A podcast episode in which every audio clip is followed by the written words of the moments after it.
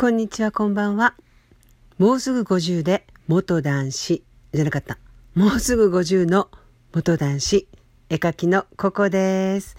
今日の話題は幸せの見つけ方という話題でお届けしていこうと思います。それからちょっとご質問いただいたんですけれども、スプーンの方はここ耳なのに、こっちはここ耳じゃないんですか？っていうふうな、あの、ありがたいご質問いただいたんですけれども、やはりこっちも音声コンテンツなので、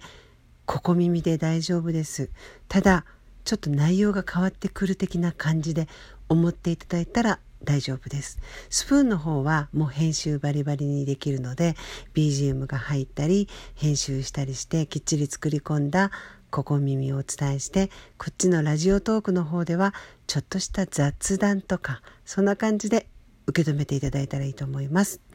それでは行きたいと思います。ラジオトーク版ここ耳スタートです。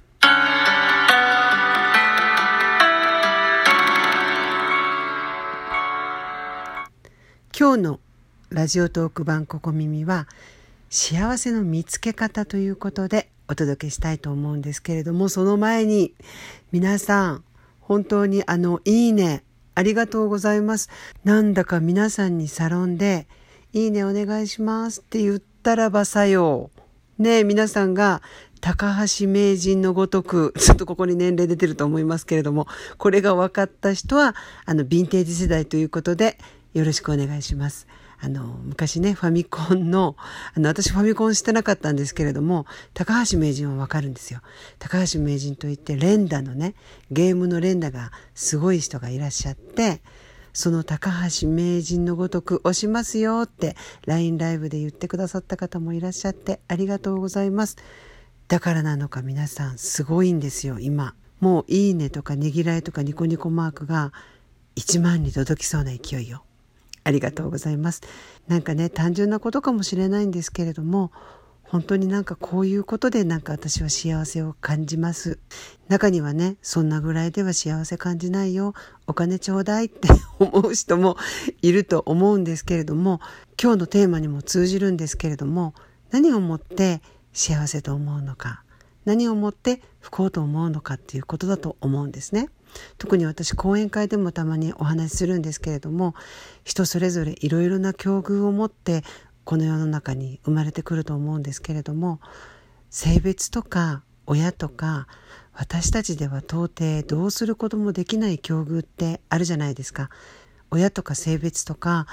環境とか国籍とかいろいろあると思うんですけれどもそういうものを選んで私たちは生まれてくることができません。でも境遇を選んで生まれてくることはできないけれどもその与えられた境遇をどういうふうに受け止めるかっていうのは選べると思うんですね。なので自分が元男子に生まれたことをもうずっと不幸だわってもうなんでだろうってネガティブにずっと捉えるよりも私は全部受け入れてさらけ出してその中で自分の幸せって何なのかなってそういうことを選んだ人間の一人でもあるんですけれどもなのでこれを聞いてる人の中では元男子とか LGBT の人いないかもしれないんですけれどもまあ例えば何か障害を持ったりとか自分の中に劣等感とかコンプレックスとか持ってらっしゃる方もいると思うんですけれども要するには受け止め方だと思うんですね。日々の中でどういうことに目を向けていくのかってすごく大切だと思うんです。そんな中でこうやってラジオトークを始めたら始めたでいいね押すよって高橋名人みたいに押すよってそうやって言ってくれるそのハートがどうのこうのっていうよりも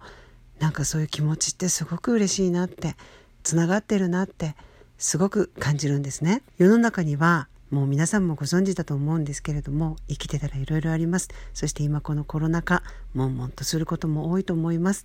いいことも悪いこともあるのが世の中です。そして生きてて一番目につくのが理不尽なこと。理不尽なことっていうのはもうあるんですよね。そして不安もいっぱいあるんですよね。でもね、いいこととか悪いことっていうのはもう全く別々のところに存在してるんじゃなくて、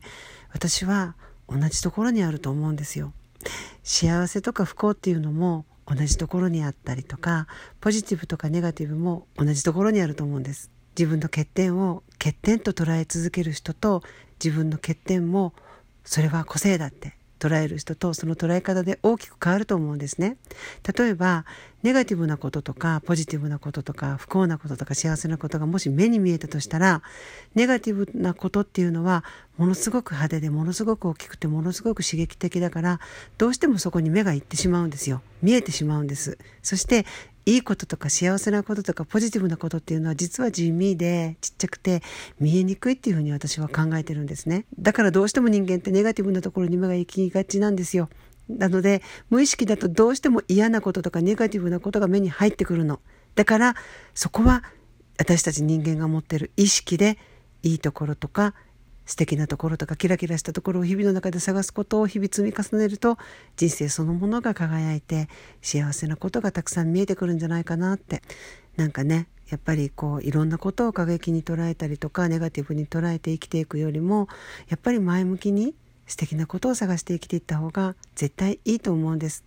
だから毎日意識して良いことを探すようにポジティブ幸せに意識することが大切なのかなって最近特に思います特にその中でもやっぱり感謝の気持ちを持つっていうのが一番大切だっていうことだと思うんですね。これは何も抽象的じゃなくて、もう科学的に立証されてるんですって。一日の中で感謝を何回したかって数えるんですよ。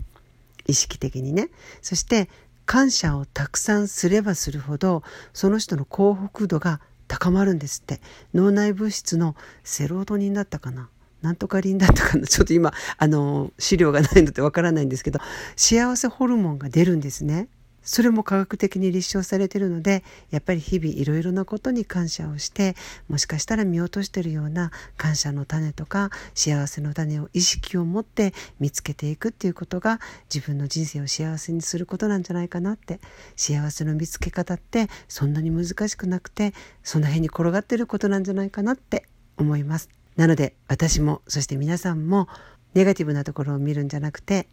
いいところを見てポジティブを見て日々キラキラとこのコロナ禍を乗り越えていきましょう。